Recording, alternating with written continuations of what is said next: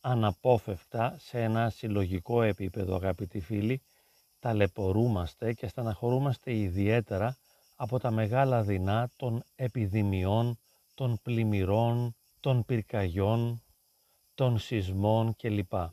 Οπωσδήποτε πρόκειται για μεγάλα δεινά τα οποία βασανίζουν και ταλαιπωρούν την ανθρωπότητα και βέβαια μπορούμε να συνειδητοποιήσουμε την οδύνη αυτών των γεγονότων στο βαθμό που μας επηρεάζουν σε ένα προσωπικό επίπεδο.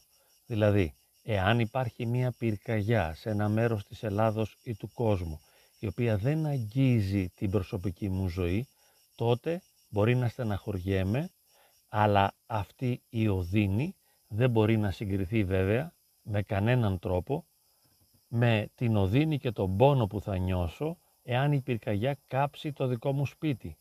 Το ίδιο ισχύει και με τις επιδημίες.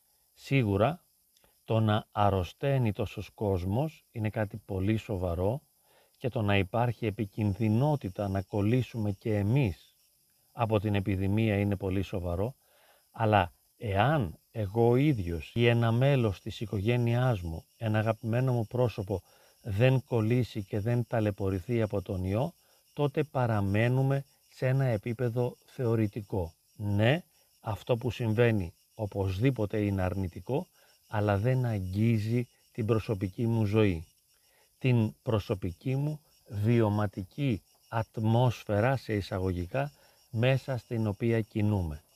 Επίσης, τα μεγάλα αυτά δεινά, τα οποία κατά καιρούς βασανίζουν την ανθρωπότητα, δεν είναι τόσο πολύ οδυνηρά επειδή όλοι οι άλλοι μπορούν να καταλάβουν τι είναι αυτό που με ταλαιπωρεί, τι είναι αυτό που με βασανίζει. Εάν δηλαδή για παράδειγμα κολλήσω με τον ιό του κορονοϊού, τότε όλοι μπορούν να καταλάβουν τι είναι αυτό που μου συμβαίνει και βέβαια να μου συμπαρασταθούν. Και εγώ ο ίδιος έχω μία μικρή παρηγοριά από το γεγονός ότι πολλοί άλλοι συνάνθρωποι μου ταλαιπωρούνται από το ίδιο πρόβλημα. Το ίδιο συμβαίνει και με μία πυρκαγιά.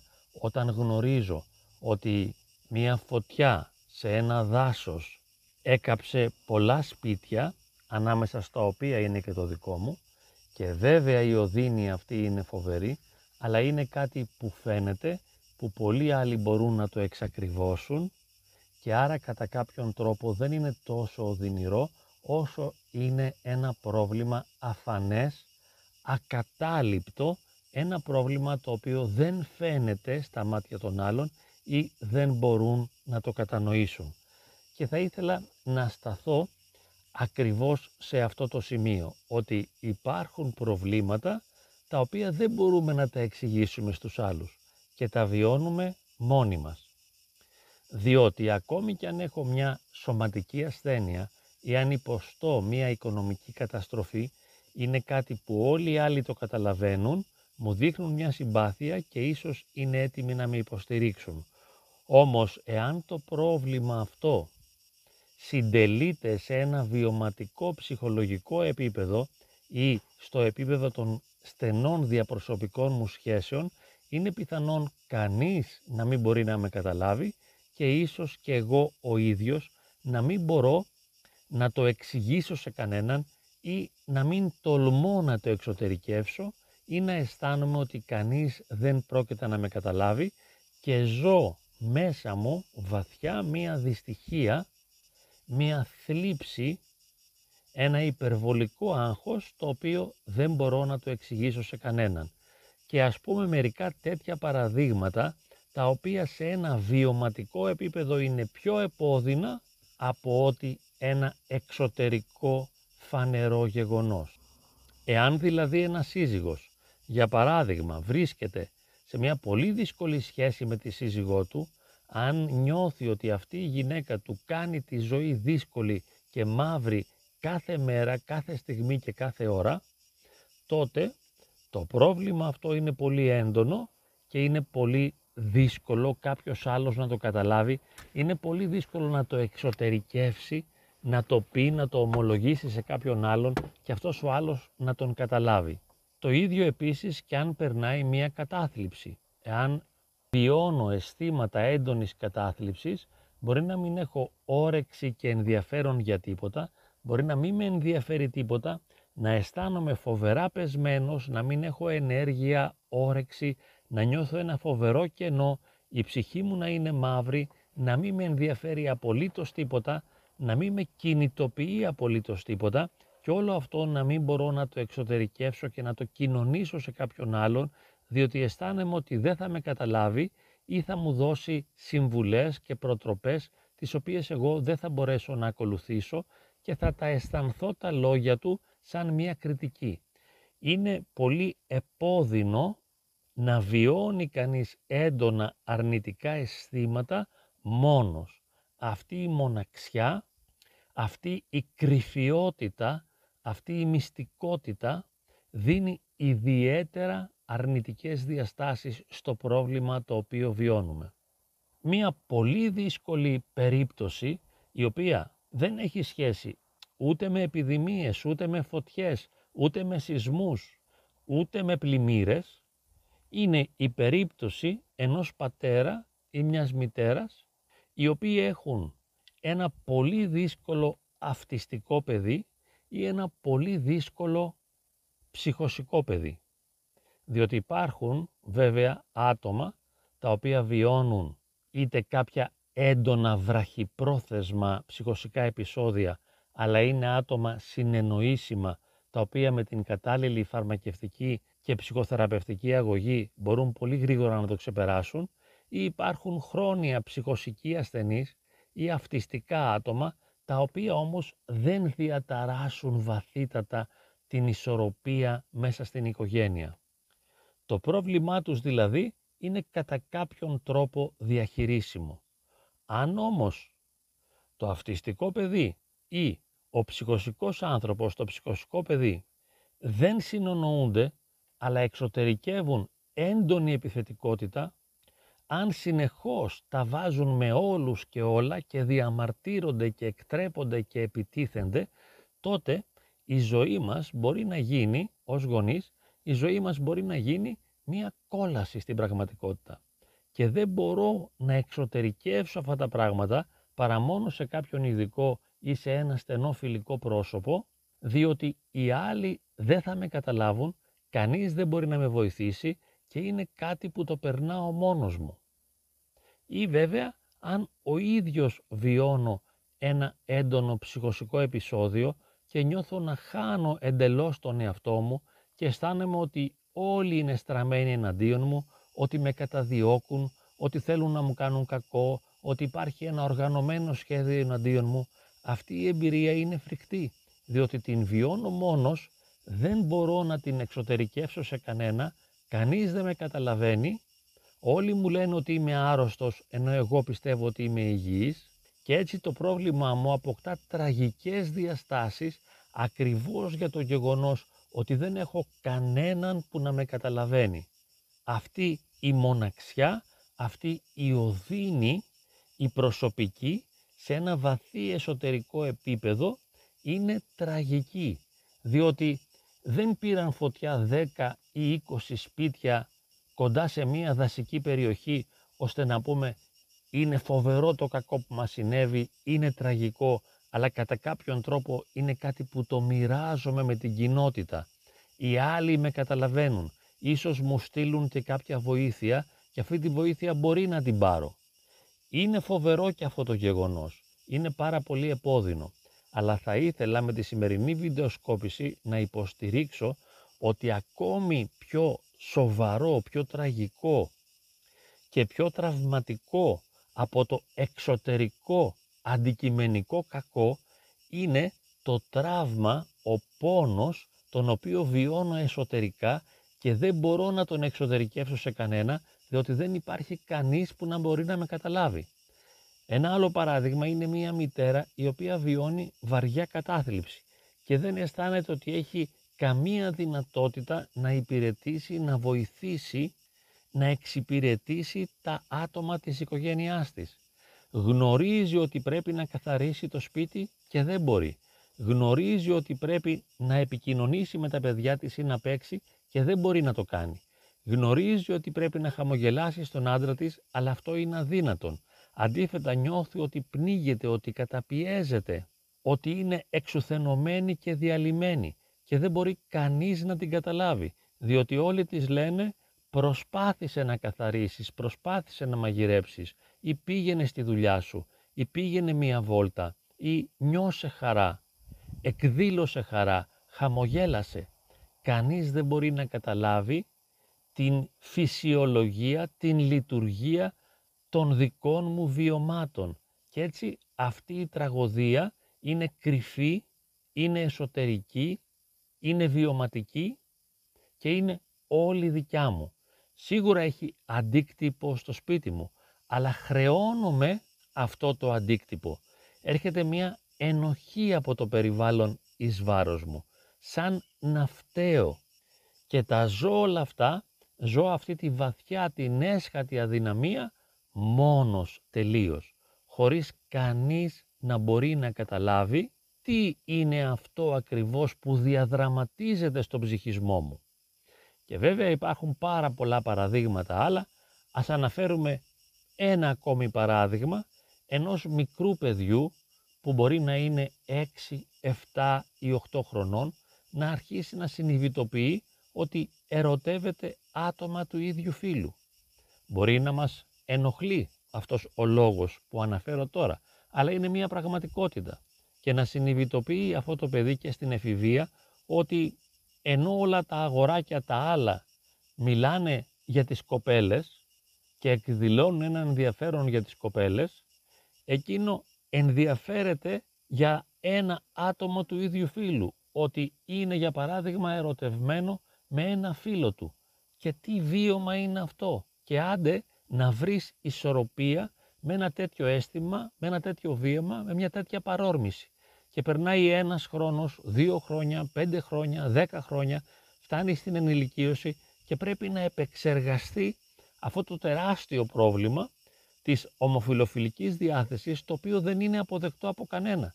Δεν μπορώ να μιλήσω και να με καταλάβουν. Όλοι νομίζουν και υποστηρίζουν ότι θα έπρεπε να είμαι καλά. Το καταλαβαίνω κι εγώ ίδιος και απορώ και λέω «Μα γιατί δεν είμαι καλά». Όμως αυτό που μου συμβαίνει είναι πολύ δύσκολο να το διαχειριστώ, είναι σχεδόν αδύνατο να το εξωτερικεύσω και να το εκφράσω και μπορεί να με βασανίζει, ιδιαίτερα αν είμαι ένα άτομο ευαίσθητο, ευάλωτο και ενοχικό. Τι να πω στη μαμά μου και στον μπαμπά μου, ότι έχω πρόβλημα διότι αισθάνομαι ότι είμαι ερωτευμένος με τον Γιάννη ή με τον Κώστα το φίλο μου, ή τι να πει αυτή η μαμά που αναφέραμε πριν με τη βαριά κατάθλιψη, ότι δεν μπορώ να κάνω τίποτα, ότι όλα μου φαίνονται βουνό, ότι το να υπάρχω είναι ένα άθλημα ακατόρθωτο.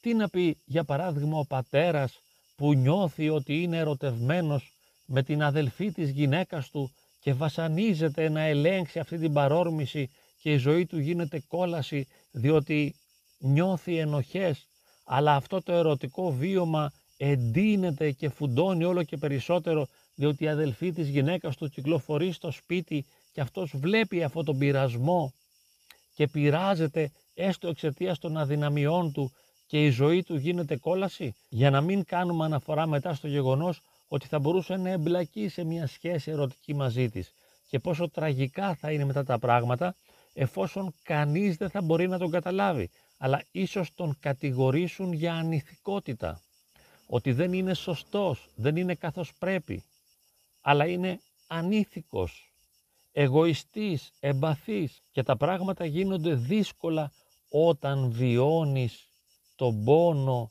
της μοναξιάς, της ερημιάς, όταν αισθάνεσαι ότι αυτό που σε πληγώνει και σε πονάει δεν μπορείς να το μοιραστείς με κανένα, δεν μπορείς να το κοινωνήσεις με κανένα. Και πιο απλά θέματα, για παράδειγμα το γεγονός ότι μπορεί να νιώθω συνεχώς εξαντλημένος και κουρασμένος, σαν να μην έχω δύναμη και ενέργεια. Και τι να εξηγήσω στους άλλους, ότι δεν έχω δύναμη και ενέργεια να κάνω τίποτα, ότι με κουράζουν όλα και όλοι, ότι το να βρεθώ σε μια παρέα μου είναι ανυπόφορο δύσκολο. Τι να πω στους φίλους μου, ότι σας βλέπω και κουράζομαι και εξουθενώνομαι, μου μιλάτε και το μυαλό μου είναι συνεχώς αλλού, δεν μπορώ να συγκεντρωθώ σε τίποτα από όλα αυτά που μου λέτε. Ήθελα λοιπόν με αυτή τη βιντεοσκόπηση να θίξω το εξής γεγονός, ότι σίγουρα τα συλλογικά αρνητικά γεγονότα, τα γεγονότα τα οποία επηρεάζουν μεγάλη μερίδα του κόσμου, όπως κάναμε αναφορά στους σεισμούς, στις επιδημίες, στις πυρκαγιές και στις πλημμύρες, όλα αυτά όντως είναι πολύ αρνητικά. Βασανίζουν την ανθρωπότητα. Αλλά ας μην ξεχνάμε ότι στην πραγματικότητα δεν υπάρχει ανθρωπότητα με την γενική αφηρημένη έννοια, αλλά υπάρχουν πολλά άτομα και το κάθε άτομο είναι ένας πυρήνας ο οποίος σε ένα προσωπικό επίπεδο βιώνει την οδύνη.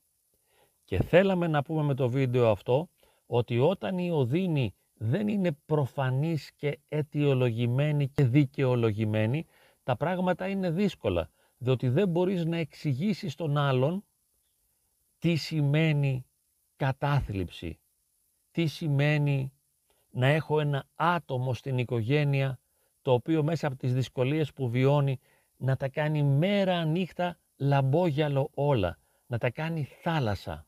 Τι σημαίνει να βιώνω έναν απαγορευμένο έρωτα, τι σημαίνει να περνάω μία φάση πολλαπλών πανικών, μιας έντονης αγχώδους διαταραχής με συνεχές κορυφώσεις σε πανικούς. Και βέβαια τι σημαίνει να περνάω ένα καρκίνο που το καταλαβαίνουν οι άλλοι, εντάξει, ιδιαίτερα όταν είναι μεταστατικός. Εκεί έχω πάλι την υποστήριξή τους, αλλά σε ένα βιωματικό επίπεδο, ιδιαίτερα αν είμαι υπερευαίσθητος και υπερευάλωτος, τα πράγματα είναι τραγικά δύσκολα και μου λένε οι άλλοι κάνε υπομονή, έτσι είναι η ζωή, θα γίνεις καλά, ήταν θέλημα Θεού. Δεν καταλαβαίνω τίποτα. Εάν είμαι μια ευάλωτη, ευαίσθητη και ανοχήρωτη προσωπικότητα, δεν θα μπορέσω να το διαχειριστώ εύκολα. Σε ένα βιωματικό επίπεδο θα είναι κάτι το τραγικό. Και θα μπορούσαμε να πούμε ότι το αληθινά τραγικό, το όντως τραγικό, βιώνεται πάντοτε σε ένα προσωπικό επίπεδο. Αν είναι αιτιολογημένο και δικαιολογημένο, αυτό είναι καλό. Εντάξει, υπάρχει αιτιολόγηση και δικαιολογία. Αν όμως δεν μπορώ να το αιτιολογήσω, αν δεν μπορώ να το δικαιολογήσω, τότε είναι ακόμη πιο τραγικό. Διότι παραμένει εσωτερικό, κρυμμένο, μυστικό, βαθύ, προσωπικό. Και οφείλουμε να γνωρίζουμε ότι γύρω μας πάρα πολλοί άνθρωποι είναι πυρήνες βιωμένης οδύνης και μάλιστα και κρυμμένης. Πολλοί πυρήνες, ο κάθε ένας από τους οποίους είναι ένα κέντρο βιωματικό οδύνης, ένα τραγικό κέντρο το οποίο δεν μπορεί να εξομολογηθεί, δεν μπορεί να ομολογήσει ενώπιόν μας την ένταση, το μέγεθος και τον τρόπο της προσωπικής του οδύνης. Καλό είναι να το γνωρίζουμε και αυτό. Μακάρι να μην συμβαίνουν οι καταστροφές και οι ασθένειες, οι οποίες τραυματίζουν μεγάλες πληθυσμιακές ομάδες. Αλλά και πέρα από αυτά, μακάρι να μην συμβαίνουν οι προσωπικές τραγωδίες. Να μην βιώνουμε δηλαδή σε ένα προσωπικό, μυστικό, εσωτερικό επίπεδο έναν τεράστιο πόνο, τον οποίο δεν μπορούμε να ομολογήσουμε και να εξωτερικεύσουμε, διότι νιώθουμε ότι κανείς δεν μπορεί να μας καταλάβει. Και βέβαια, αν κανείς αναζητήσει ή θελήσει ή επιθυμήσει να βρει μια ελπίδα, θα μπορούσαμε να υποστηρίξουμε ότι η ελπίδα είναι το συμφιλιωτικό αγκάλιασμα της οδύνης. Είτε είναι μια οδύνη η οποία οφείλεται σε ένα εξωτερικό κακό, φανερό σε όλους, είτε είναι μια οδύνη βιωματική, προσωπική, μυστική δική μας, καλούμαστε να την αγκαλιάσουμε και να ζήσουμε μαζί της, ελπίζοντας ότι αυτό το αγκάλιασμα είναι θεραπευτικό και θα μας οδηγήσει στη βελτίωση. Ελπίζουμε ότι όλα τα αρνητικά βιώματα μπορούν να περάσουν, όλα τα αρνητικά βιώματα μπορεί να έχουν κάποιο τέλος. Μπορούμε να κρατήσουμε αυτή την ελπίδα, αλλά βέβαια να αγκαλιάσουμε όλο αυτό τον κόσμο που πονάει, είτε φανερά είτε κρυφά, και να αγκαλιάσουμε και να συμφιλιωθούμε με την οδύνη και με την τραγική διάσταση του ίδιου μας του εαυτού. Μαθαίνουμε να αγκαλιάζουμε, να συμφιλιωνόμαστε και να αγαπάμε αυτό που δεν αντέχουμε, αυτό που μας πληγώνει.